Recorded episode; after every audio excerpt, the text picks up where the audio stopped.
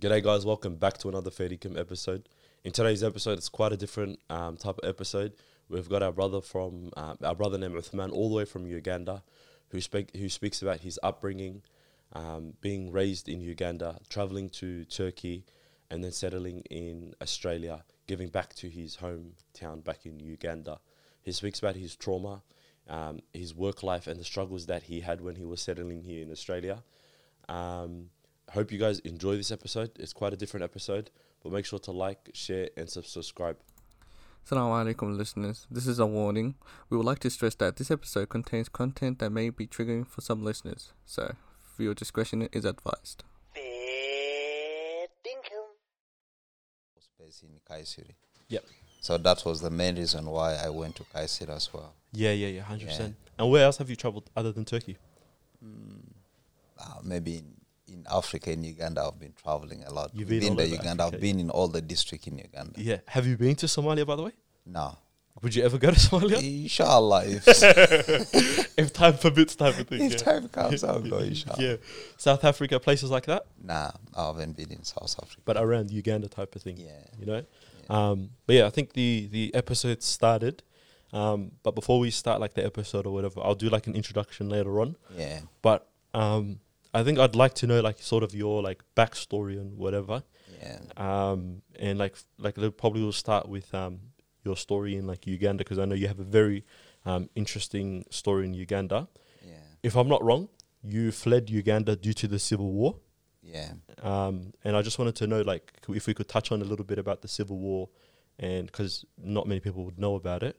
Yeah. What led to the civil war, and how did that lead to your family leaving? Because similar to me, I was born in Somalia. Yeah. I left Somalia due to whatever the civil war that happened as well. I did not flew away from Uganda during that time. I did not get a chance, because most of the majority of people got a chance. You need to have someone that will guide you, a sponsor, or a parent who can help with the paperwork, process all this. But for me, I've lost both of my parents. Yeah. Which was hard for me as a kid to start looking into that process. Yeah, true. Flying away from the country. Who sponsored you? Was it your? I came here under partner visa, but came in 2017, by the way. 5 years ago? 5 years ago. Oh, that's not that long ago. I came in 2017. Yeah, I love that. Yeah. That's not that long ago. So with all the things that was happening there, I did not get a chance to. Yeah. Well, the civil war was back in late 80s, correct? It was. The civil war started in the 80s. I grew up in the war, because I grew up where there was a war already going on. Yeah, true. Yeah, you hear the gunshot and, people fighting. Mm. And even some of my family, my cousin brother was abducted, and up to now. During that don't know where he is. Yeah, I never met them before type of thing. I never seen him since then. He was abducted in 2002 from the school. Wow. And so up to now, don't know whether he's alive or he's dead. Yeah. How they get abducted. Say again? You ask how they got abducted, how does... Yeah, you go ask him, wallah. Okay, beautiful. Well, yeah. How did they get abducted? Rebel, usually they rock up everywhere during nighttime. Mm-hmm. Even during daytime, they would just come and start shooting, firing everywhere, and they will get the people there and arrest to go with you. Yeah. That's how they used to abduct. Even on the way, maybe when you're driving, basically the public means, they will shoot the vehicle. After attacking the vehicle, they will take the passenger.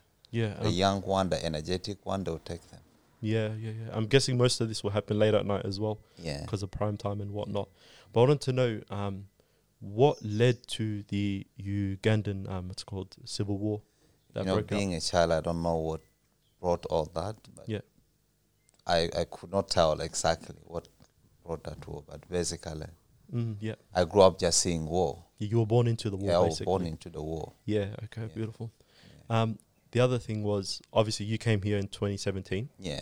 And which was not that long ago. Yeah. So in between that time. Were you in Uganda that whole time, or were you traveling between countries? I was in Uganda the whole time. I got a chance to travel, to leave Uganda. That was 2013. Yeah. Yeah, that's when I got opportunity to go to Turkey. to Turkey and start like businesses and whatnot, all that kind of stuff. Because I know, and was your route from Uganda to Australia, was it direct or did you have to go to? It was direct from Uganda to Australia, direct. So you didn't go to one of those like Kenya refugee camps? No, I didn't go there. Yeah, 100%. And what was that like? The flight from Uganda to here? No. During that process of like living in the civil war there in Uganda. Oh, it was a hard one. Mm-hmm. That was a nightmare. Yeah, so it was a hard time. Because, you wake up at night, you hear gunshot, see on your wall, you find, there's bullets went through the wall. Yeah. It was hard. Sometimes you wake up in the morning, you find on your door, you open the door, you see the blood. Mm-hmm.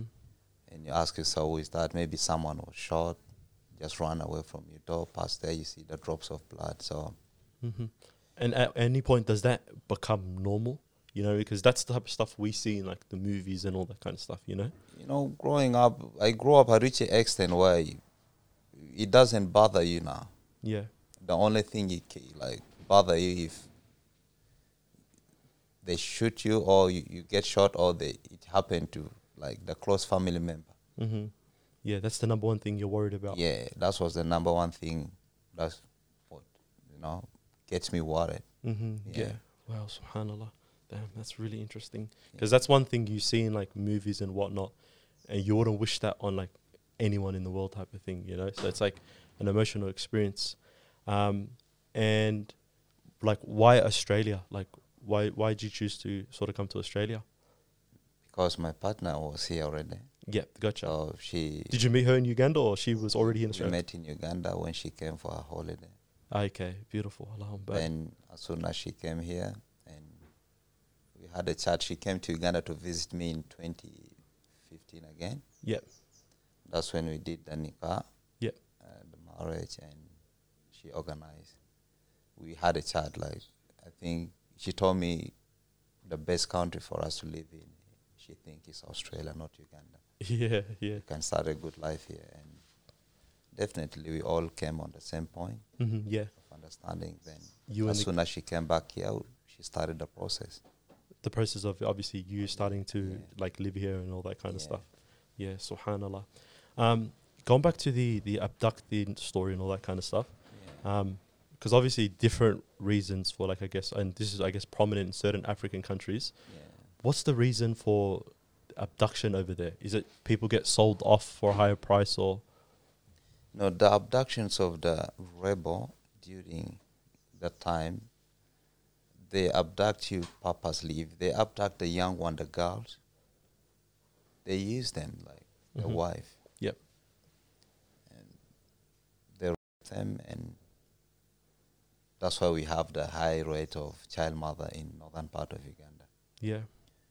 And with the young one, the boys, the energetic one, they train them to become a soldier. A child soldier. Yeah. Yep. So that's what the main reasons of abducting. Mm-hmm. So they can fight. And brainwashing a young one is easier than brainwashing someone who is older. Because whatever things you tell the young one to do, definitely.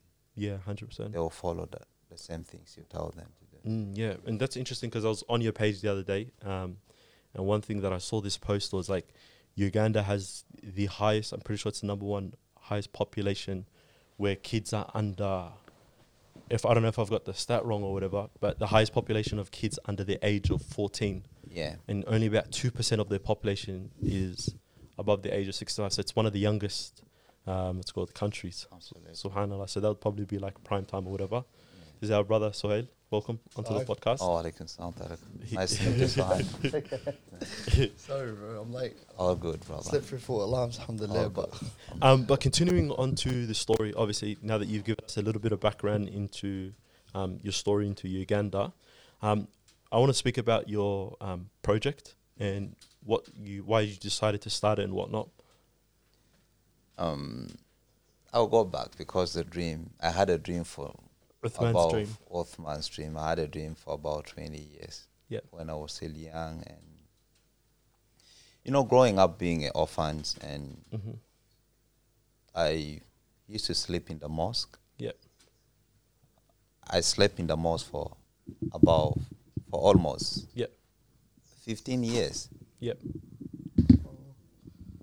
And you know, the mosque, we don't have mattresses in the mosque. Yeah. You sleep on the ground. Mm-hmm.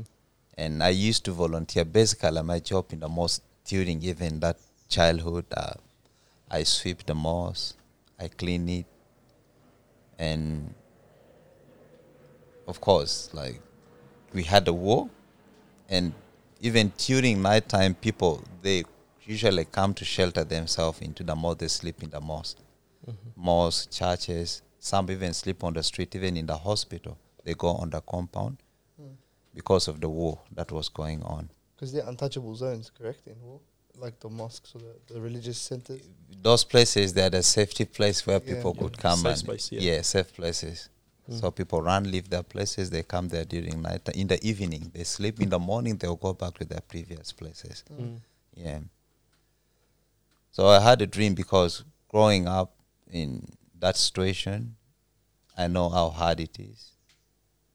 And I used to see even young ones. Because I had my sisters, 3 of them, the one they followed me. They were, when my dad passed away, they were still young, very young. And I started developing that image, like that fatherly image in their eyes. Mm. During even that period of time, because I used to see the little one that lose even their fathers and mothers.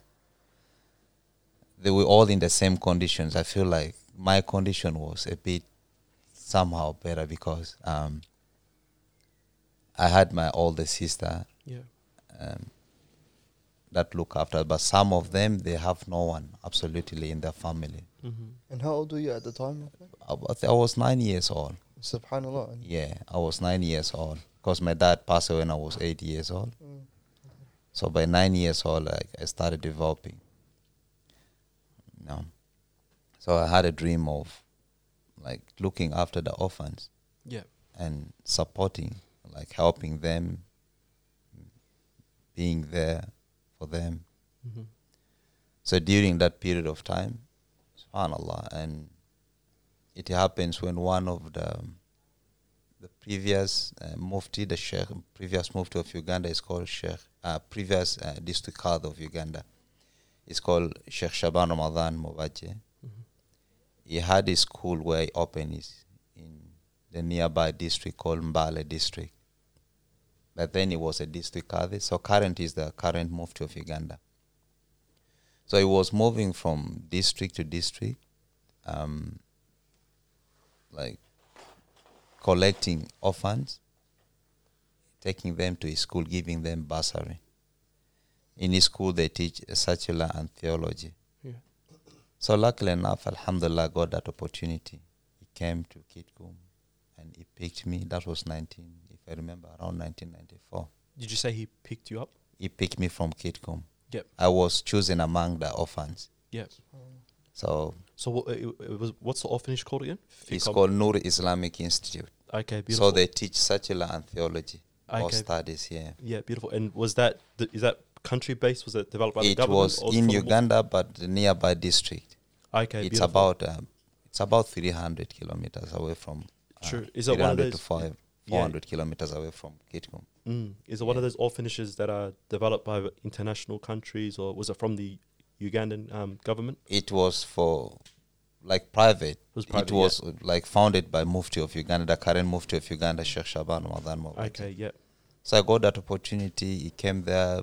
Like, I was chosen among the orphans to go and attend his school. Mm-hmm. That's when I left Kitgum. I went to Mbale district. Mm-hmm. I started studying from there till 2007. That's when I finished my high school. But in between that period of time, there was a lot happening because during school holidays, since we had a civil war in Kitgum, it's risky traveling on the way going back to the village. Yeah. Because the rebel always attack the vehicles on the way. Mm. True, yeah. And the only solutions to be safe is you have to remain in school during school holiday. As in until the end of year. Mm. Because in a year there we have different system. In a year we have three school breakup, like first term, second term, and third term. Mm-hmm. Yeah. So from first term, I have to stay in school for the whole year. Yeah. Before going back to my village, seeing my people. Mm. So it was like it's more of a risk. It's more of risky going back home, because instead of risking going back to the village, you rather stay in school. Yeah. And in school, the challenges we had was they provide food during school time, mm-hmm.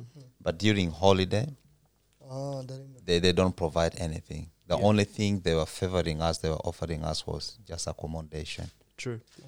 And during the school holiday, it was extremely hard. Yeah, extremely hard in what sense? Was it because like... He had to go and find his own money for food. You have to find your own money for food. Yeah. Were the teachers there as well during that time as well? No, the teachers are not. Because they would go back to the village as well. They go back to their village. Or during holiday, they also go for holidays. Mm-hmm. And who's attending to you guys over there? There you just stay by yourself. Just you. The only thing we have is we have a room where to sleep. Mm. And the mosque is open. We had a borehole, which was not far away from our dormitory where we sleep. That's the only thing we had, but it was hard during holiday. And the only things I got, like the opportunity I got, there was a woman, an elderly woman. Mm. She had cows, and I had to go to her, like request her, because I usually see her little one, the grandchildren help her to look after the cow. So I went and approached her. I was like, can I also help you, like start looking after your cow, and you give me food? And she looked at me and in a surprising way, you know. Then she started interrogating, asking me many questions. Why didn't you go back during school holiday home? And I started like telling her my story. I'm orphans, I don't have my father and mother. So it's hard for me to go back to my village during school holiday, and we have a civil war going on. It's risky going back home. That's why I stay here till the end of the year, then I go back home once. Then, alhamdulillah, she offered me a job looking after a cow, but after looking, like when I look after the cow, every day she give me 1,000 shilling, which is equivalent to 50 cents, something like 25 to 30 cents in a day. And she offered me food as well. That was a big relief for me during that time, because I had where at least I could get one meal in a day. And also raise some small money for like school upkeep. Do you remember how you felt after she accepted that offer? She's like, I broke down. Yes. Ahmed, do you want to bring the two shoes closer? Yep. I remember breaking down in tears and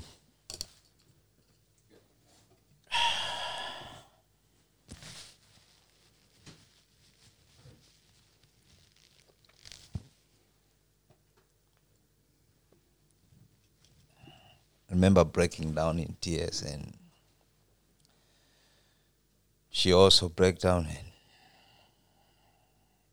I didn't realize she was also mourning. She lost one of his grandchild that very week when we met.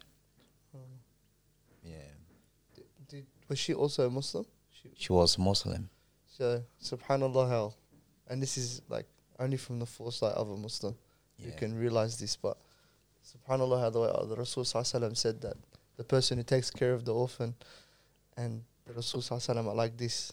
Yeah. They're like that in Jannah, inshallah. So subhanallah, you, not only did she relieve you and she helped you out with whatever your situation was, but subhanallah also she was receiving the blessing, as well. Yeah. So that's just amazing, subhanallah. Allah Subhanahu wa Taala will bring you, because you were 304 kilometers away. Is that correct? Yeah. From where your village was, and you were all the way there, subhanAllah. Yeah. And somehow, because of what was going on back home, and because of the rebels and so on and so forth, you couldn't actually go back, and you were looking for food, and you ended up falling into the lap of this lady, subhanAllah, who had just been dealing with her own calamity herself. Yeah.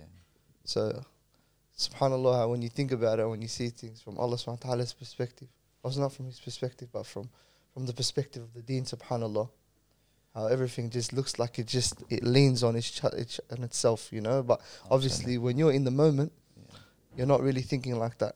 You're young, you're hungry, you know, you need help, and you're asking for help. And subhanAllah, you've got a blessed woman who decided to give you that aid, subhanAllah. And may Allah subhanahu wa ta'ala reward her for that. Ameen. But so how long did you go back and forth with working for her and with the cows and so on and so forth? That has become like part of my part-timing business during holiday. Yeah. And the time came on, I became like one of the family members. Whereby if I'm running out of something, if maybe I need like advice, I need something, like, you know, as a kid, you need something. Mm. I started feeling more comfortable, like, approaching her because she opened for me that door of, like, telling me, if you have any problem, just come to me, talk to me, tell me. And she made a very big impact in my life as well, because I started having, during that time I was, you know, during the school holiday, like during the school time, you used to see that during the visitation day, you see the parents coming, looking after their kid, they bring gifts, you know, and those who have father, mother, they always run, you see the way they run, they're happy to welcome their parents. And subhanAllah, I used to cry a lot because I see people's fathers, mothers. They come to see their kids. Mm. When I stand, I wait for my father and mother. I cannot see them coming. And she could come.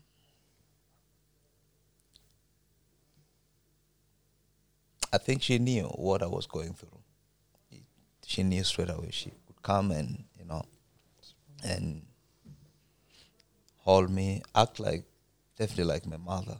And talk to me. She carried me on her lap. She helped me, like, mentally to recover from. And she became my mom's, father. And she became a world away from your other world as well. Yeah. You know? So I'm guessing, would you go there regularly during the following school holidays and that?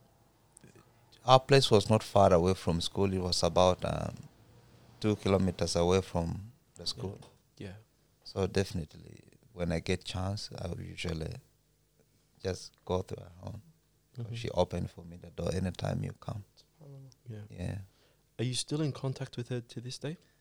When I went to Uganda in 2018, I remember in 2018 she was old. Yeah. When I went there, she was. No, in 2017, she passed away. Yeah. She passed away in 2017. Did you get back in time to visit?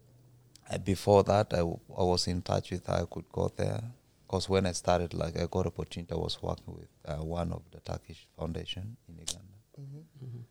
I could go there, like, in a year, maybe twice or four times. Go there, visit her. You know, send her some small help. That was the year you were coming to Australia. That's before I came to Australia. Yeah, just before as well. Yeah. So were you in Turkey during that time? No, during that time I was in Uganda. Are you actually in Uganda? Yeah, subhanAllah. Yeah. because I'm looking at this from the perspective of, like, you know, we like backtrack, so we go back from where you are now through the story of your life. So right now, how old are you, bro? I'm 36 years old. Okay, 36. I made 36 last month. Yeah. Oh, well, subhanAllah. Well, we can't say happy birthday, but... Yeah, last month. We'll just, yeah, subhanAllah. But I'm only looking at it now because 36, you weren't too far away from remembering all of this stuff because 9, 12, what is it? It's not too far if you're like 67 years old and you're trying to remember these things. It's a little bit more difficult, but for someone who's 36, it'll be a little bit more fresh. Does any of these, did any of these memories and these thoughts, do they run through your head now currently when you're in Australia, for example, and you're rested in a warm house, in a nice warm bed and so on? I think if I was still in Uganda, I would have not remember all these memories would have not come back.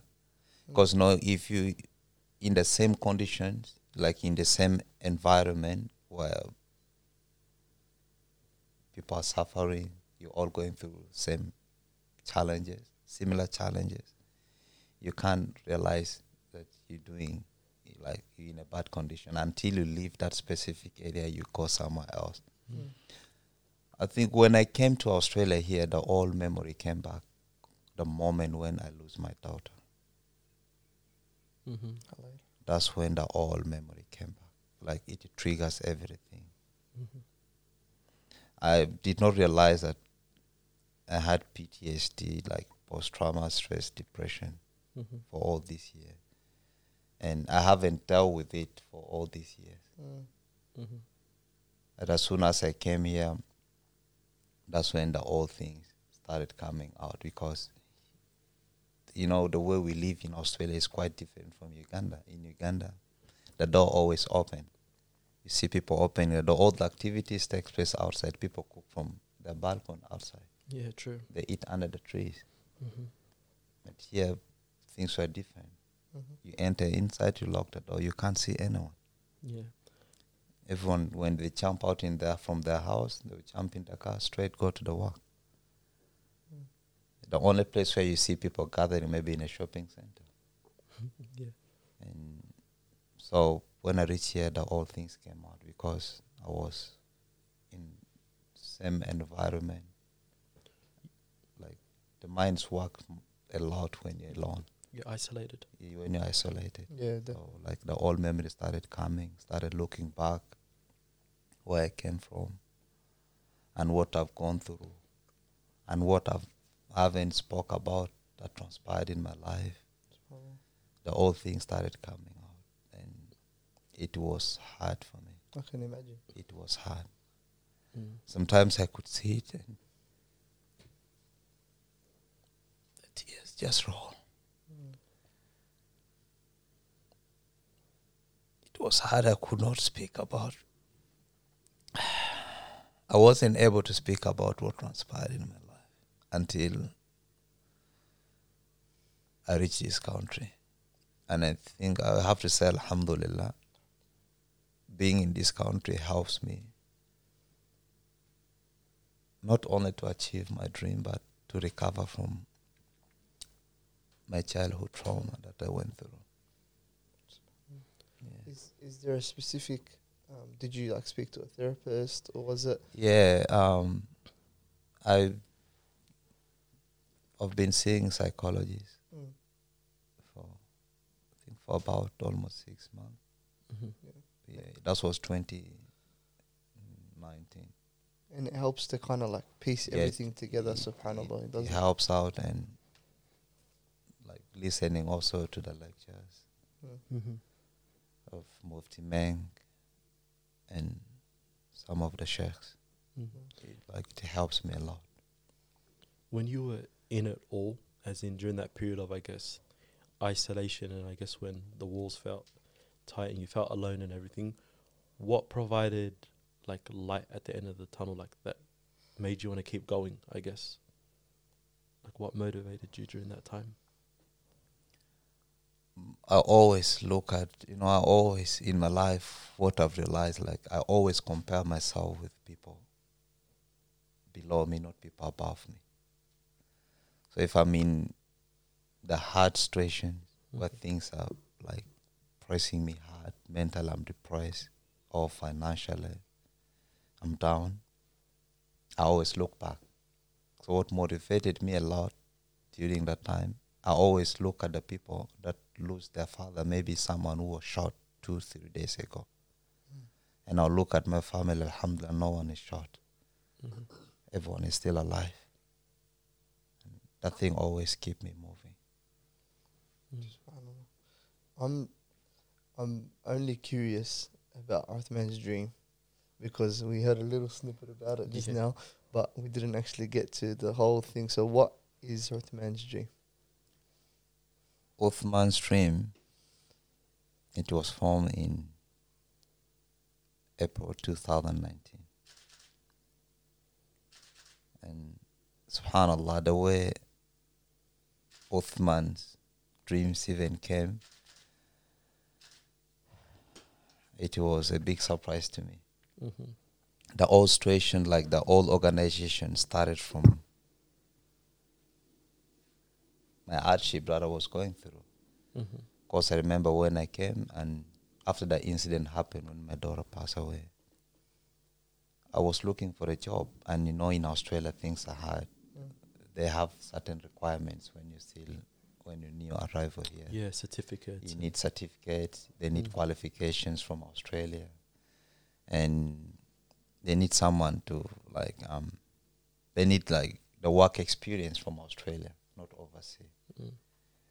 And you must have someone, like, to recommend you or reference, reference that. Oh, he has been with us, he has worked with us, but I had no reference, someone to, Yeah, true. Yeah, to get through. I tried looking for jobs door to door. I applied for almost, I think, about, if I still remember, 100 to 200 jobs online. And one after the other, rejection. One after another, rejection. Mm. And I was like, subhanAllah, I have a family. I have to provide our family here and have my sisters back in Uganda. Mm. And I also have some orphans there in Uganda that I'm looking after, like helping them. What should I do? I have to get out and do something. And amidst that time, I was going through like depression, still mourning my daughter, and emotionally, like I was still recovering. Mm. Yeah, I started moving door to door looking for work, like asking after failing to get a job, because by that time they need a car. They will ask you when you go for interview, do you have a car? Mm. How are you going to travel? I don't have a car. Mm-hmm. It was hard for me as well. If you told them using public means,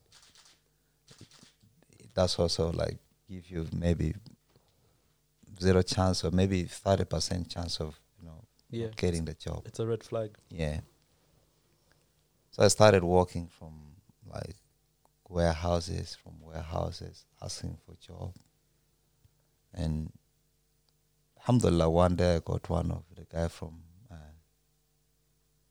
think from Vietnam. He has a panel beating workshop. Mm-hmm. Then I started working with him. He started teaching me like how to do the panel beating, sanding the car. Mm-hmm. I tried the first day and the guy was like, I think you can work with me. What was that feeling like after getting, I guess, rejected from over 100 jobs? I had a hope because I knew every single day. Yeah, awesome. Things it will not be the same day. Exactly. I had a belief that things will work out. At my mind, I was like, if Allah brought me from where I am to this country, then Allah will not fail me to get the rizq. And there's one thing I knew, I was like, if something is meant for you, definitely you'll get it. Mm-hmm. And I also remember that I say, Innama amru idha arada shay'an an yakula lahu kun fayakun. Whatever things that Allah said to happen, it will be like that. Mm-hmm. So I knew my rizq will always remain my rizq. I'll keep on looking. So the guy offered me a job and I was like, alhamdulillah, I got a job. And every time someone tell me I'll pay this amount of money. Since I was in a new country, I always reflect back. Like, I'll try to convert the money into Ugandan currency. So when I convert it, I'll see the amount. Oh, this is good amount. Yeah. But when you tell someone here, they'll say, no, that's not. Yeah, exactly. That's not fair. That's not a good amount that it should be paid. That's alhamdulillah. Yeah. And the guy was like, oh, I'll be paying you. In a day, I'll give you $50. Mm-hmm. To me, I think it was good amount. Yeah. But when I went back home, I told my wife, I said, no, that's not. It's not worth it. Yeah. I was like, subhanallah, we're staying here. It's better than nothing. Mm. Let me get out and get experience. Inshallah, things will be better one day. I kept on going. Then he top up, he said, I'll give you $100 mm-hmm. in a day. I said, alhamdulillah, this is good. Then my wife like, well, oh, I think you can keep going with him, but that's not worth it. Unfortunately, he started down looking at me, mistreating me as well. Mm-hmm. He was treating me badly. And taking advantage. Yeah, not treating me well. Then I decided to leave.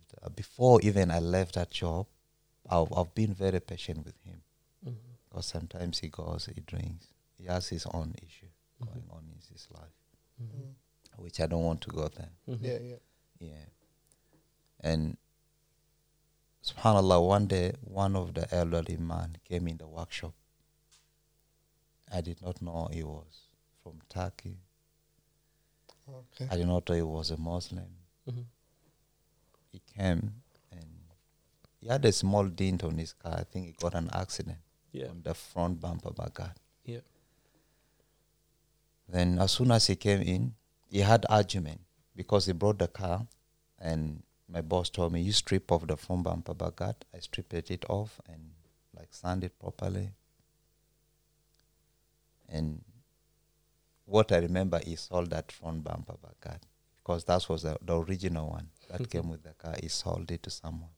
Yeah. Then he went to Wreckers. He bought the old one. Then he brought it, I sanded it down. He sprayed it. He put it back. And he overcharged his elderly brother. On top of that? On top of that. Wow. Okay. He overcharged, I think he charged him more than $400. Yeah. And they had argument. Mm-hmm. I felt sorry for him. And I told him the truth. I said, brother, you know what? You ask for your old bumper back guard. Let him give you the other one. Then he was like, why? I said, you ask for it. That's all I can tell you. And if he's insisting, I'm happy to pull out the money. From my wage, the one you give me, I'll tell him to give it back to you. Because I was feeling sorry for him. He came there almost 4 or 5 times. They have argument. Yeah. And the elderly man, I could see the way he was talking. Mm-hmm. He looks to be a nice person. All for something so small. Yeah. Then I told my boss when the customer, the elderly man left, I told him, you know, it's not good to treat someone like that. This is a business. We still need people like him, not only him. If you spoil, like, we have to protect the image of our business. Okay. Oh, he came back to me, no, this is not your business. You don't have to advise me. It's my business. Like, we had a little bit of fight. SubhanAllah, he doesn't leave his workshop, usually my boss. That day, it happened, Allah knows, he left the workshop for almost 30 minutes. Mm-hmm. Then the old man came in again. Then he started asking me, where are you from? I told him where I came from. And I told him what was going on, like what the guy did. Mm. The way I repaired the other front bumper by God, and he sold it. I told him everything. But I told him not to cause problem. He should just ask for the old one and pay him. I told him exactly the amount that he should pay because I knew. Mm-hmm. Yep. Then he was like, thank you. I went behind his car when I was opening. I saw Quran, prayer mat. Then that thing gave me more confidence to open up to him and tell him my problems, what I was going through. Then I started narrating, telling him. Before even opening up to him, I think he realized something. He looked at my face, was like, "You don't look happy. What's going on?" And immediately I broke down in tears. Because I had a lot in my mind. Built up. My chest was built up. I feel like just getting someone and sitting with, talk about my problems, talk about my past, and let it out. But I couldn't find someone to talk to. As soon as I broke down, he started holding my head, touching my head. And I had more peace that time. I started opening up to him, like telling him what I was going through, how I was treated. And immediately broke down. He started crying as well.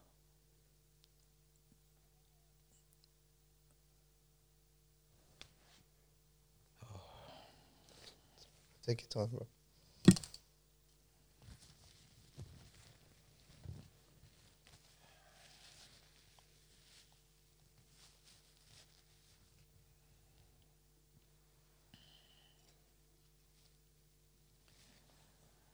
We went behind his car and I started telling him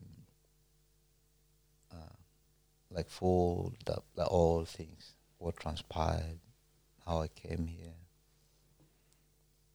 And he opened a phone. He started speaking to his son. He told me, "I have my son. He works with NBN. He's a subcontractor. I will speak to him. He has a very good job. You give your job. Don't worry about him. Don't come back to this workshop." The tears of joy, I started crying. I was like, Alhamdulillah. I went back inside. I did sujood, the shukr. And immediately, he gave me the contact for his grandson and said, "You talk to him." I was hearing, what surprises me was speaking Turkish. I was like, "Oh, I also understand Turkish." Yeah. That was something else. It was, "How do you speak my language?" I was like, "I've been in Turkey." He was extremely excited. Hang on a second. You're not subscribed. Can you do me a favor? Run that mouse or your finger to the bottom there. Click that subscribe button. Turn on that notification bell as well. Thank you. And we made an appointment to meet up with his grandson, which is called Muhammad. So during that time, subhanallah, Muhammad was also going through his challenges, his hardship with the business. But it did not open to me. I went to him and we made appointment. It was say on Saturday, come, we meet at my place. Then I told my wife to take me there.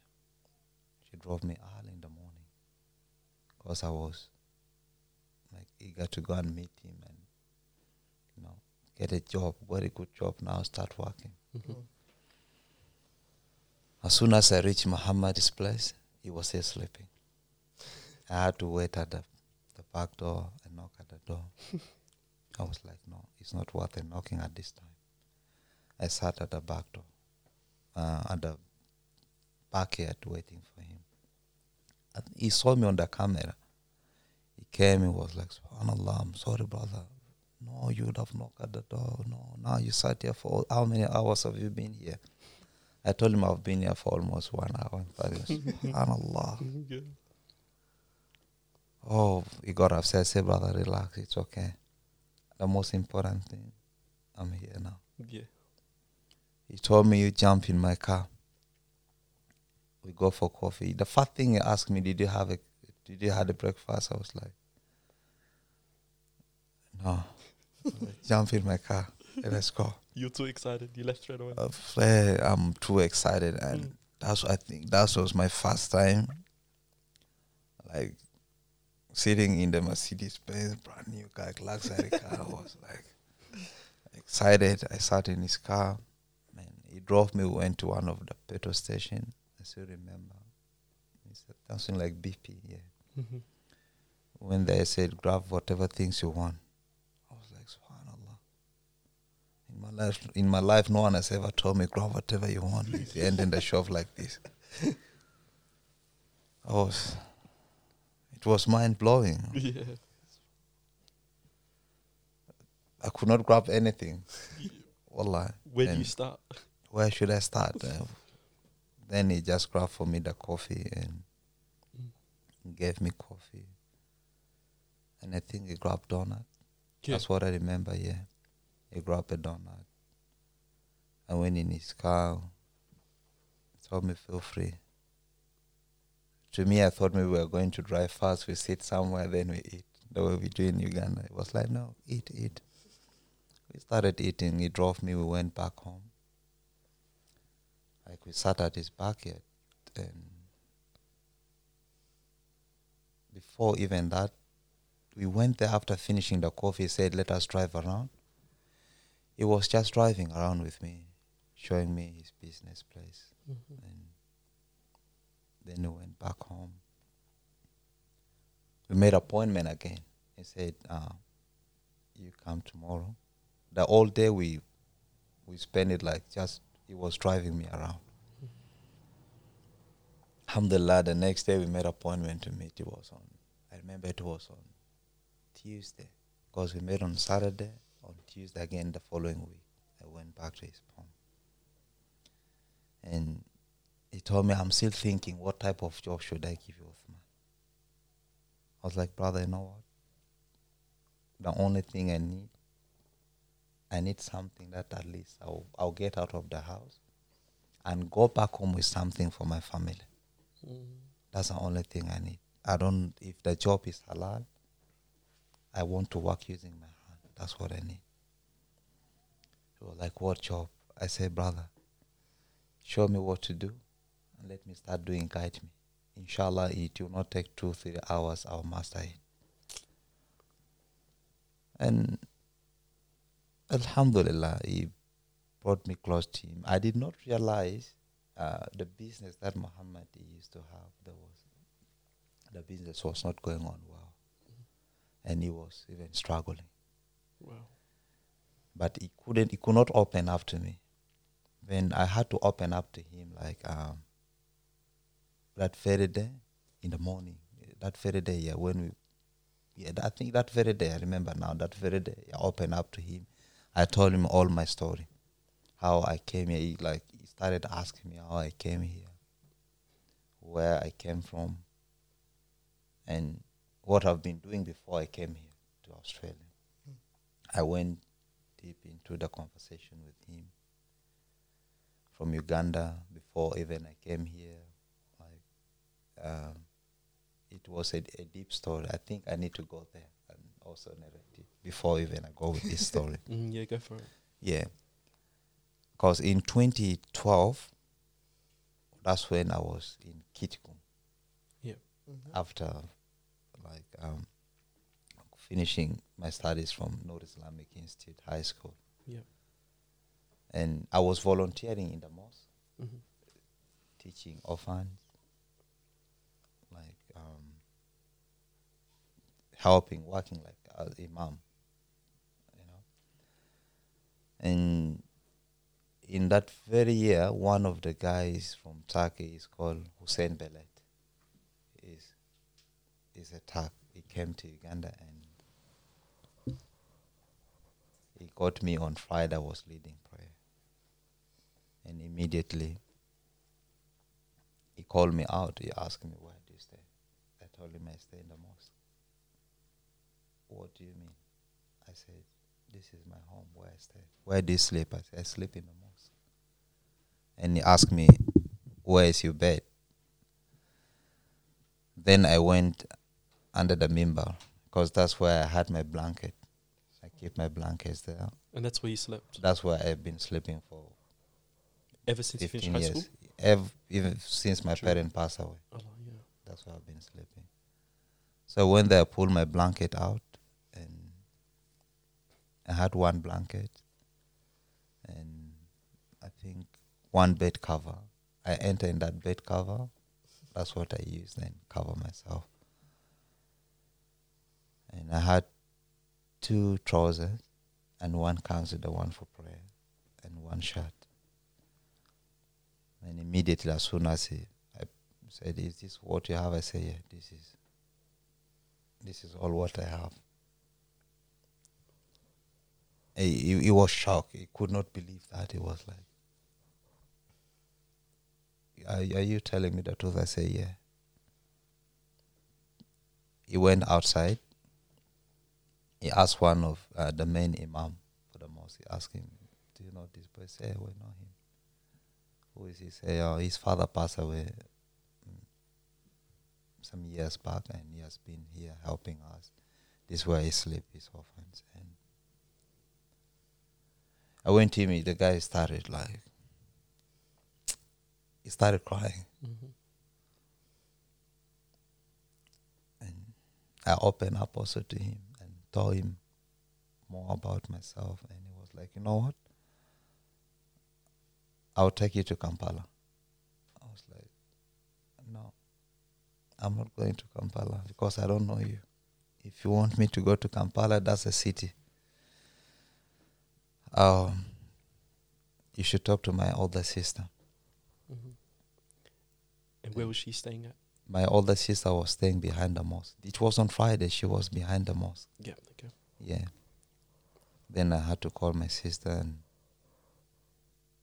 we all have to. My sister doesn't speak English, of course. Someone was there helping, to translate. Translate to the big man, because the man also he was not fluent in English. He speaks Turkish. Mm. Yeah. So. He told whatever things he wanted to, the way he wanted to help me, take me, look after me, and give me a job, give me a brighter future. Mm. And my sister was like, "Do you know him?" I said, "No, I don't know him. This is my first time." Then as soon as he mentioned the name of the minister, Karen is the foreign minister of, Uganda. It's called Minister Oriem. He mentioned that I came here. I have my friend is called Minister Oriem. As soon as he mentioned that name, then I was like, "Okay, I think he's a good person. Mm-hmm, mm-hmm. We need to find more about him." Mm. Immediately, he became so concerned. He took me. We went to the restaurant. He bought for me chicken, and rice, and he bought for me. Soda, the soft drink. Mm. Soft drink there, you take it during Christmas, during big days. Special occasion. Special occasion only. And I was offered a special meal. Inside me, I was so excited. I was eating, enjoying. I was alhamdulillah, today is my day. Yep. Yeah. I got a good day. It was eight for you. Yeah. And from there, he told me, "You know what? The man I remember he gave me 200,000 Ugandan shilling. That was the biggest amount of money I started earning in my life in that year, 2012. And was like, "This is your transport. I want you to come to Kampala. I'll give you the address." I said, "No, I'll get lost." He said, "No, I want you to come to Kampala. I'll help you." Mm-hmm. And as soon as he left, I did not have a phone. And he left one of his old phone. He had the old phone. He said, he gave that phone to my sister. "You call, use this phone, call this number." Mm. Then we made appointment. I went there. It was the next Friday. I went that the next Friday. The next week's Friday, I went there. And I boarded a bus from Kitgum to Kampala. I called him. He sent someone to come and pick me from the bus park, the bus station. Mm-hmm. I went to his office. He started asking me, giving me some books from Turkey. Mm. He said, "I want you to go there and continue teaching those orphans. There's something I'm preparing for you. If it's ready, I'll let you know. I'll call you back to come." Then I kept on teaching the young ones, the orphans from the mosque, teaching them the deen. continue with my normal routine that I used to do. Mm-hmm. After 1 month, he called me and said, "You come to Kampala." I went to Kampala. He said, "Do you have a..." The first question he asked me, "Do you have a passport?" I said, "No, I don't have a passport." Mm-hmm. Then he told me, "You come, we do everything from here, organize everything." As soon as I reached Kampala, his office, the first thing he did, he said, "This is your room. Where are you going to sleep?" Hmm. SubhanAllah, it was a mind-blowing. I saw the bed.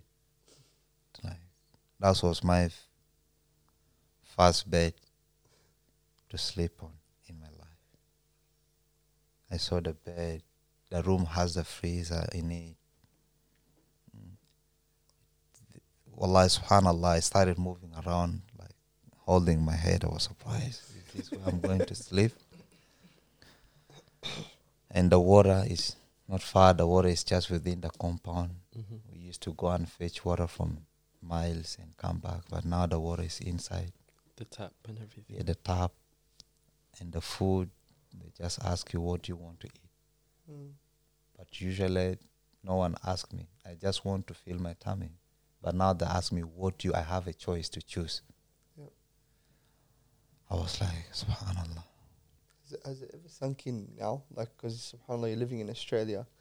And then it wasn't too long ago when you were in, I'm guessing, 10 years ago when you were in Uganda? Yeah, 10 years ago. 10 years ago, SubhanAllah, and you kind of like, you've seen, for example, from the first day you saw that bed and that fridge and the water being within a close proximity, and then you look at how you've lived for the past, was it 10 years now? For the past 10 to 15 years. Is it sunk in at all? It was, SubhanAllah, mind-blowing.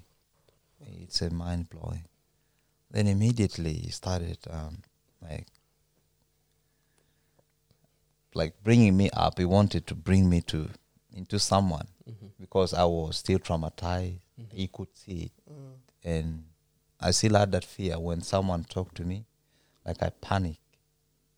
Okay. He knew that as well, and he started being more nice to me and started introducing me. When he gave me money to go and eat, sometimes say, "You go and eat whatever you want." But as soon as when he gives me money, I'll make sure I buy the food. I'll keep the money, because sometimes he give me 5,000 shilling, 10,000. Mm-hmm. That money, I'm used to keep money. In a day I could use maybe, I'll just go buy cassava and drink water. Yeah. Just a piece of cassava. Yeah. Yeah. That's 500. So 10,000 could take me maybe 20 days. You're saving it, huh? I save. I keep the money. And whenever I ask me, say, "This is the money," I say, "I still have the money." I say, "Did you eat?" I say, "I ate food." Yeah. And I give him the balance. Yeah. And I think to him, the way he looked at me, it was, this is a different creature. Mm. Yeah. He never met someone like me. Yeah. He loved me more. He started showing me more love than other workers that I work with. That they were previously there at the organization. Mm. And he asked me, "What do you want?" I told him, "I want you to help me." And we built that mosque in Kitgum where I was sleeping. Oh. And he asked for, "Do you have the document for that mosque?" I said, "No, I don't have it. But I'll make sure and follow it up. I'll bring the document to you." Yeah, so just to clarify, he met you at the masjid next to your village. Yeah. And then he took you to the capital in Kampala. Yes. With the mindset of building another masjid in Kampala, correct? He took me there with the mindset of, like, he wanted to look after me. Yeah. Like, make me into someone. Exactly. That was his intention. Yeah, gotcha. And he, during that process, he was interrogating, like, he was asking me more, mm-hmm. like my visions, my goal, what do I want? Yeah, he took you under his wing. Yeah. So, and I told him, because we had that mosque for nearly 50 years. The mosque was built in 1945, 1925, something like that. Mm-hmm. And that's where I've been sleeping. And the mosque was from the top. It was the old one. It leaks when it rains. Oh. Yeah, it had cracks on it. And that was the only mosque we had in Kitgum. Yeah. Then I told him, if you can build that mosque, I think that will help the community. And we put the madrasa there. And he was like, what else do you want? I said, we have also orphans there in Kitgum, the one I've been teaching them in the mosque. Mm. Why don't we get like a bursary and sponsor them? SubhanAllah. And as soon as I mentioned that, he gave me the opportunity. He said, you know what? Tomorrow you go to Kitgum, go back there. This is the form. Start registering orphans from there. Mm. Immediately, that very year in 2013, mm-hmm. I started in January. I gave the form in December 2012 in January, because that's when they start admitting the new students. Yeah. So I went to villages. In Orom, there's a village called Orom. I picked from there four orphans in Kitgum. In Lamour, I picked 3 from there. I started moving the nearby sub-counties, nearby suburb. Mm. I brought all those kids and I took them to school. I took the form first to school, and time came in, he sent a van to come and pick them to Kitgum. So he took the kids. And I had also the challenge during that time, where is Uthman? Because people still have that image of all Uthman sleeping in the mosque. Where is he taking our kids? Yeah. And they started asking, maybe he's taking them somewhere else, you know. They say, yes, you know, the community people always speak. But luckily enough, the form that I brought, there was a the requirement that I needed. We need the consent from the parents. Mm. Consent letter from chairman, the local leader one, and also from the resident district commission, which is representative of the president in the district. Mm-hmm. They all have to stamp on, and the GISO, the internal security organs, mm-hmm. they all have to stamp. Those are some of the requirements, mm-hmm. just to keep the organization also safe. Exactly. I'm curious how you picked the orphans, though. Because I knew them. Some of them, during that war, they used to come in mosques. Mm. I used to teach them from there. Okay, yeah. And plus, he grew up in that community as well. Because I grew up in that community as well. Mm-hmm. So I took them, alhamdulillah, all these, the interrogation, people are asking, why are you taking them? I had all, the required documents to back the organization up and to back me up. Mm-hmm. And the kid, alhamdulillah, they started studying. And every year, he kept on adding, I'll give you more 4, you add more 5. So I kept on. And alhamdulillah, some of them, I have more than 6, they're now hafidh al-Quran. MashaAllah. And some of them, they're now teaching in that very mosque. Yeah. In the mosque that I built in Kitgum. Yeah. And not only that, in 2013, before he took me to Turkey, I told him also about there's a mosque, there's a village in Oran. People used to pray under the tree. Mm-hmm. And I was like, what can we do for that community? Because there was no school there. And it was like, you know what? Go there. Before you go to Turkey, I'm giving you 3 months. We have our money. I'll get someone to help you, and we build that. Mm-hmm. And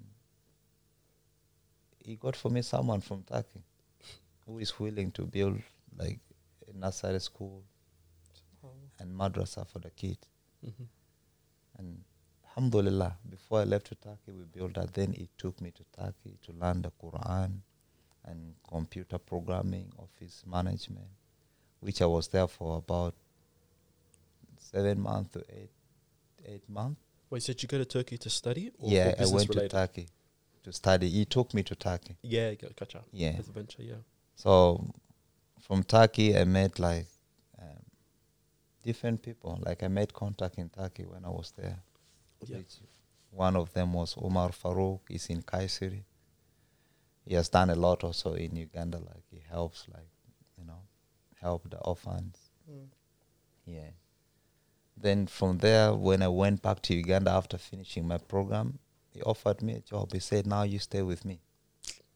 Mm-hmm. That's how, in the capital. In the capital city. Yeah. He offered me.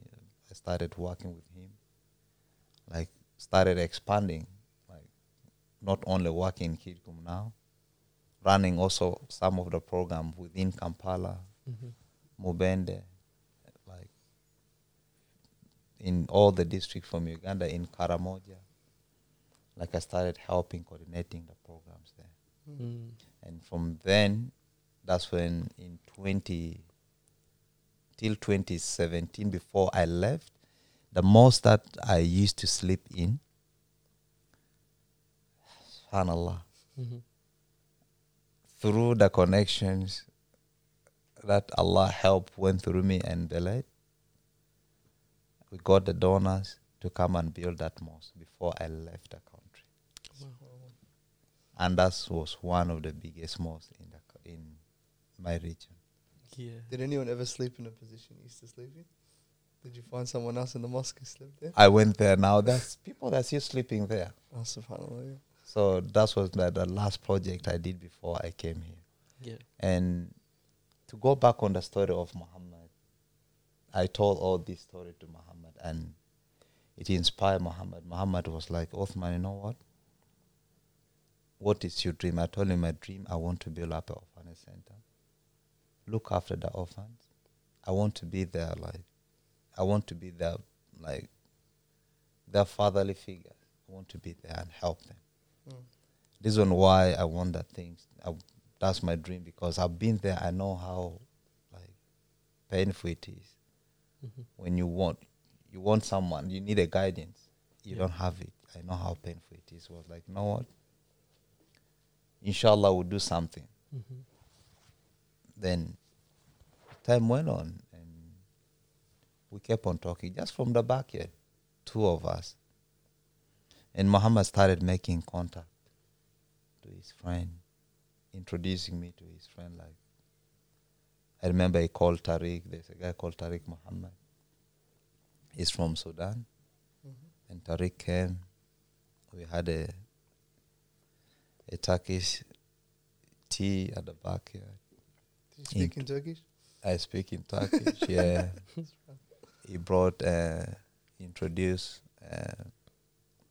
there's one of the brothers is called Ibrahim Karada. Mm-hmm. Ibrahim also came.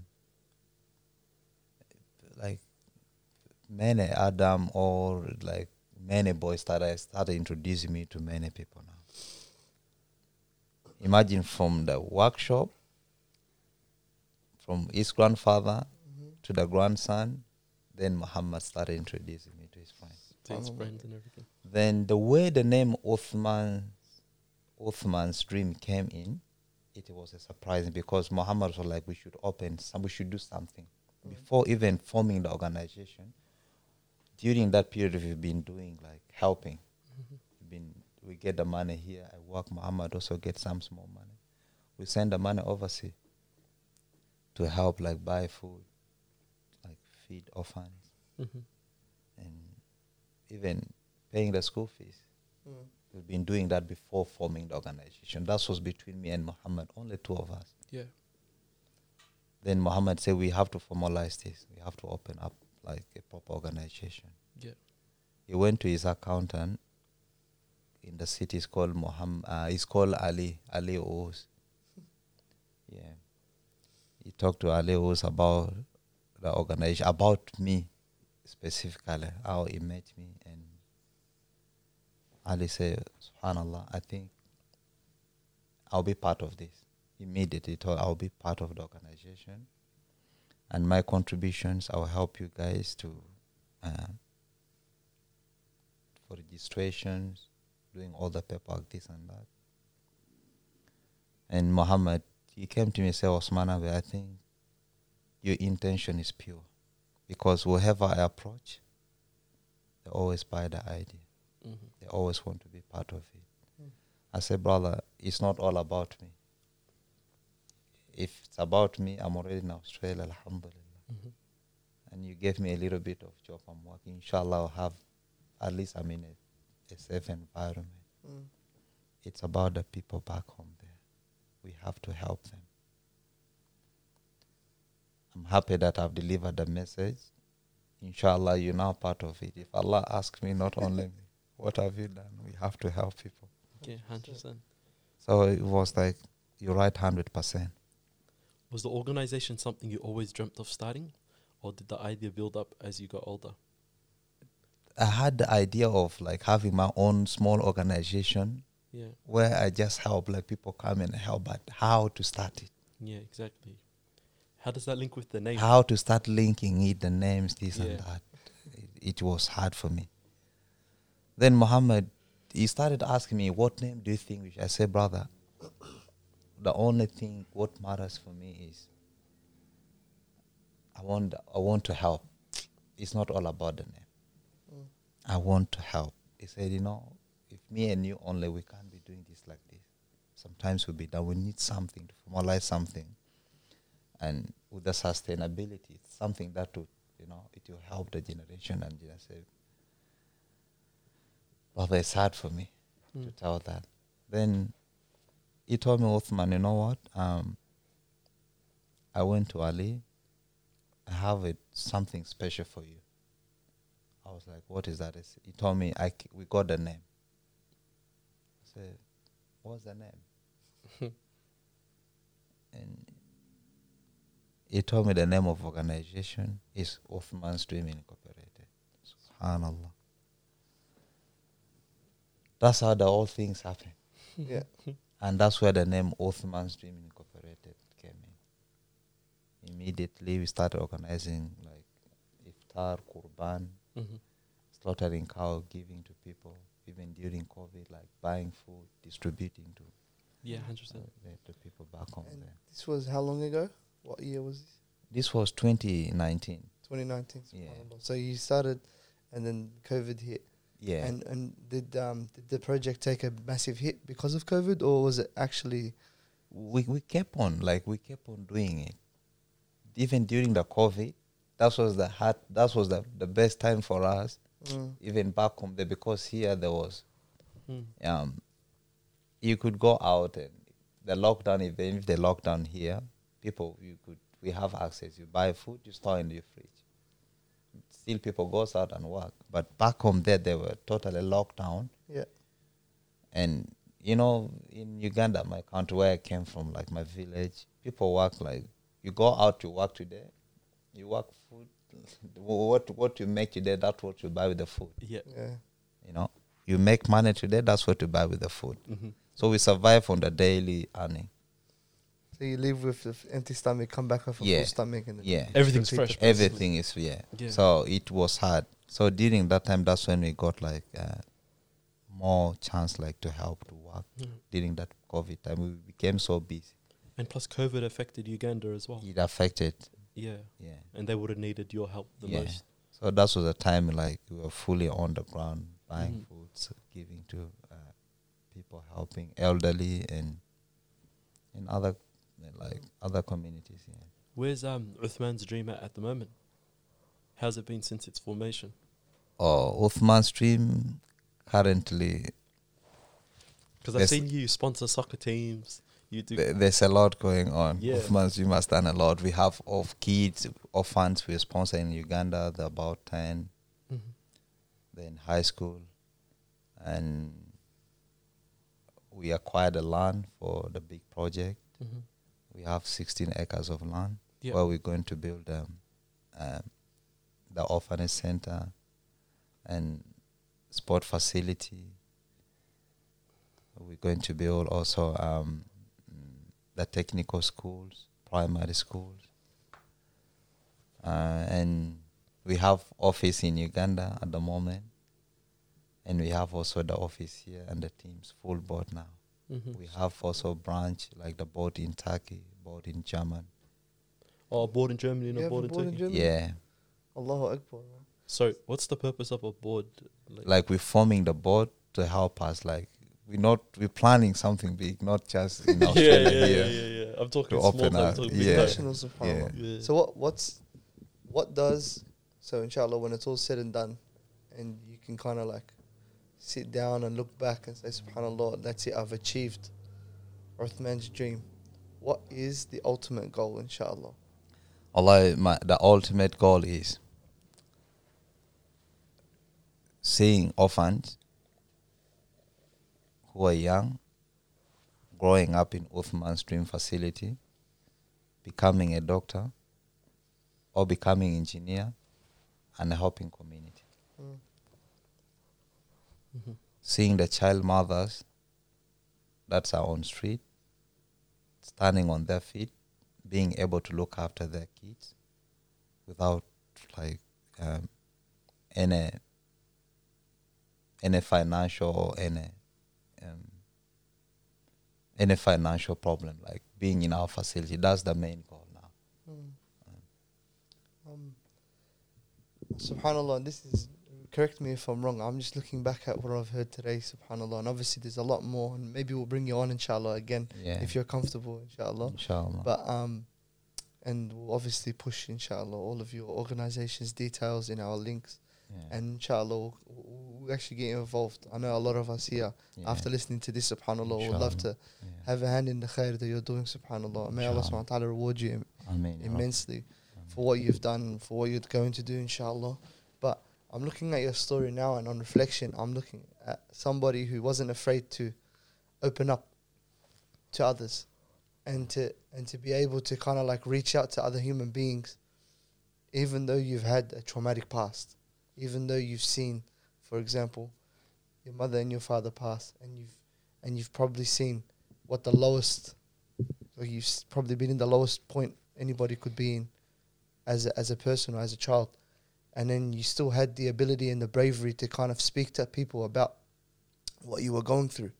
And this is juxtaposing what's going on now with, for example, the youth in Western civilization who are, holding in whatever there it is that they're feeling, and suicide rates are through the roof, and depression and mental health issues are through the roof. What would you say is something that you've learned from not only opening up to people around you, but to be able to have that bravery to speak to others about what you're going through?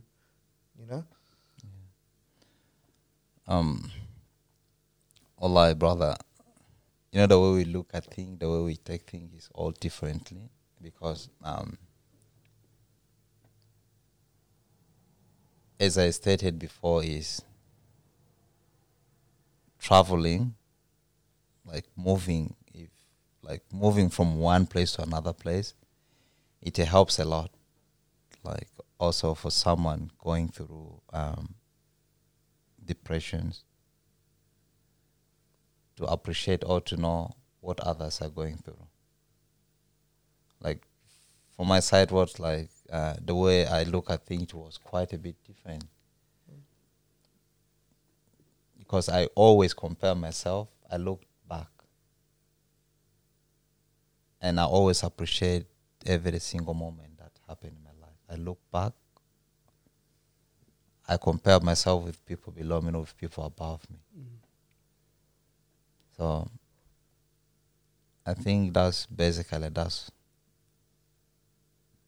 what I can say, because the way people look at things, they look at all this life in a different perspective. A lot of people are what I meant by the question was, a lot of people are skeptical of others, and as you said, you had that kind of that inkling with the Turkish brother that you met. I don't know you, you have that that reservation, like all people do. But subhanAllah, how you still, regardless of the skepticism, you still had the ability to trust. You know what I mean? And I think with that one as well, brother, in our community, we have the saying that men don't cry.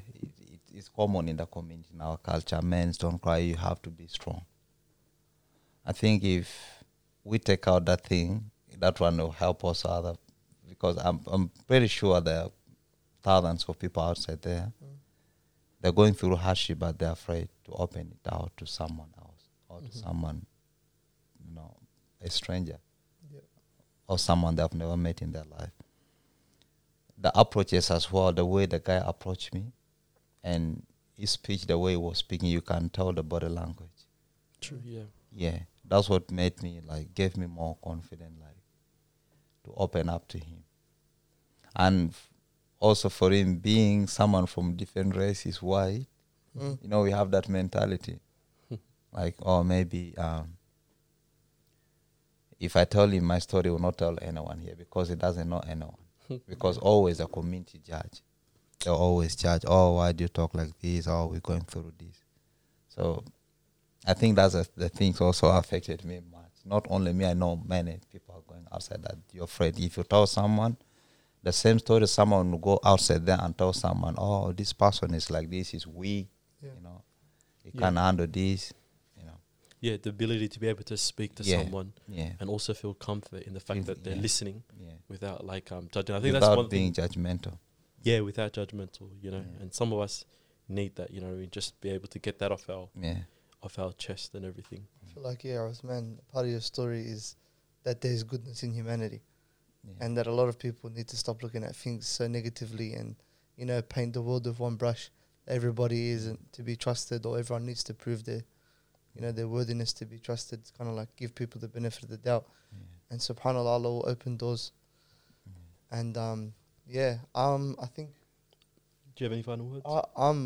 I feel like there's something I need to unpack.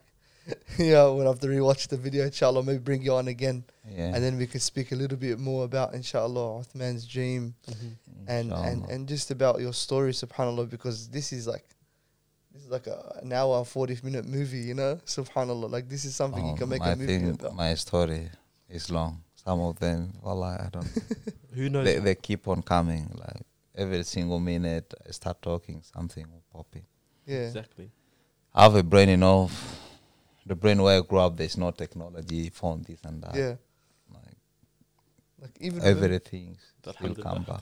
Yeah, even you remembering the names of all the brothers along the way, subhanAllah, from 2019. Like I would completely forget. I should remember them. I can tell you what technology's done to my brain, subhanAllah. But may Allah subhanahu wa ta'ala reward you, man. Yeah. This life, brother, we have to just pray, because people are outside there, they're going through a lot. Mm-hmm. Facts. And if you travel, that's when you realize what others are going through. Mm-hmm. Yeah, honestly, that's when you hear. When I came here, subhanallah, everything is there. Yeah, water. You want food? You go to shopping center. Just make money. Go there. Everything's on the finger. Yeah. And people here have choice. I want this. I want that. I want this. Mm. But there's, it's in a different world. Exactly. It's not I want this. It's luxury. It's luxury here. Mm. Just for our listeners that are listening, is there any final thing that you'd want to say to them? Possibly share your Uthman's dream, like where they can find it, where they can reach you out on. Because I know you got an Instagram page. We'll link that. Yeah, we have the Instagram page. We have the Facebook, which is Uthman's Dream Incorporated. We have the LinkedIn. It's still the same, Uthman's Dream Incorporated. Mm-hmm. And the big event is coming on 26th of this month. Yep. Where's that in your area? Not in area. It will be in Epping. Yep. Yeah. And all the address is on our website.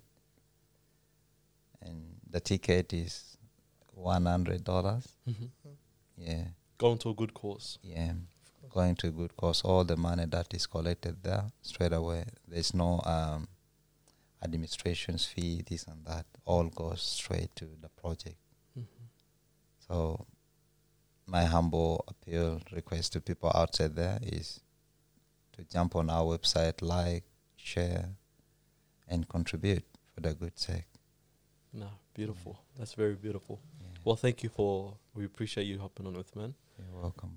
And we'll definitely, like Sohail said, inshallah, we'll see you back in the future. And hopefully we'll be there as well on the 26th. We'll be there definitely on the 26th. Inshallah. Mm. Just for our listeners out there, make sure to like, share, comment and subscribe. And also hit up Uthman if he touched you. And enjoy once again. Peace.